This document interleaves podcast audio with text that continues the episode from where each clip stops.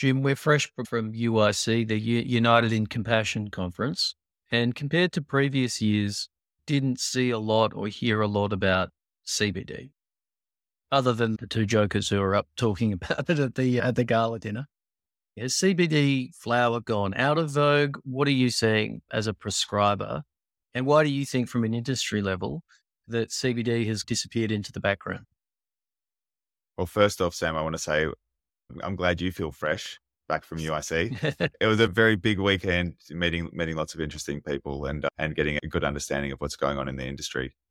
But you're right, CBD flower has never really had its time in the limelight. Most companies are really focusing on high concentration, potentially high terpene rich THC cultivars, and there's huge amounts of THC flower coming onto the Australian market. And in many ways, from a medical perspective, THC flower has limited utility medical patients who would benefit from non intoxicating products who are really focusing on functionality aren't getting the same attention or the attention they, they deserve. And CBD flower is an extremely useful tool for many patients. And I lean on it quite regularly to provide the acute relief that patients will need, especially during the day when they have a whole range of other commitments and tasks and responsibilities that they need to engage with and can't be slowed down, but they still need that ac- acute relief.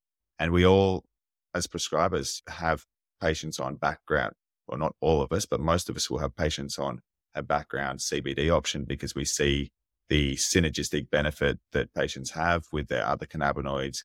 We also see how it has many other neuroprotective qualities and how it's a great functional foundational medicine. But then we're when we're using the inhaled forms, most prescribers are using THC predominant options. And even though they can be a great option, CBD flower has not been used as much as I feel it could be. So, is it something that is more difficult to grow? Is there something that's happening here from an economic point of view in terms of how much CBD flower you need as a patient and the cost of it? Is any of that driving what's happening? Or do you sense that the market is choosing products based on perceived demand?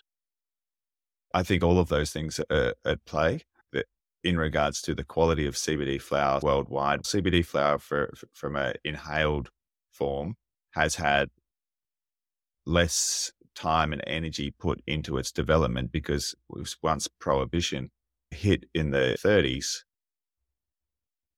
black market underground cultivators have been focusing on the intoxicating elements of cannabis, and that's been THC predominant sort of products. So we lost we lost 100 years of development in regards to non-intoxicating cannabinoid product development.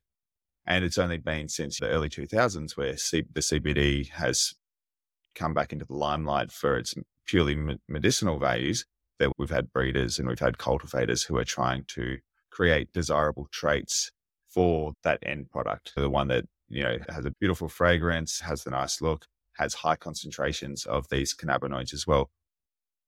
And so with that, on a milligram per milligram basis, like you alluded to, THC is a much more powerful molecule in many ways.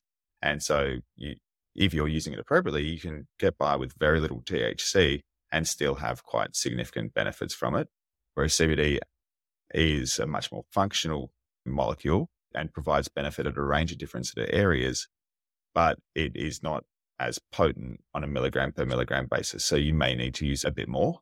And because there's less of it around, the, the competition hasn't been able to bring the price down with the CBD flower as well. So yes, patients might need to pay a little bit more to get the relief with CBD, but that relief will be very different and it will be much more functional and be better integrated into their everyday activities in many ways. I just want to finish in saying how beneficial I think that CBD flower can be as a treatment option for a lot of patients out there. And it, it doesn't need to be used exclusively. It can be used in combination with those other products. And it doesn't come with the same risk profile or issues with potential abuse and misuse that a lot of these newer high concentration, high THC options come with. They might provide great relief, but they also can go the other way. Whereas CBD flower, you have a lot more wiggle room in regards to making sure that the product that you're prescribing is going to have a, positive and intended effect for your patients. So give it a whirl.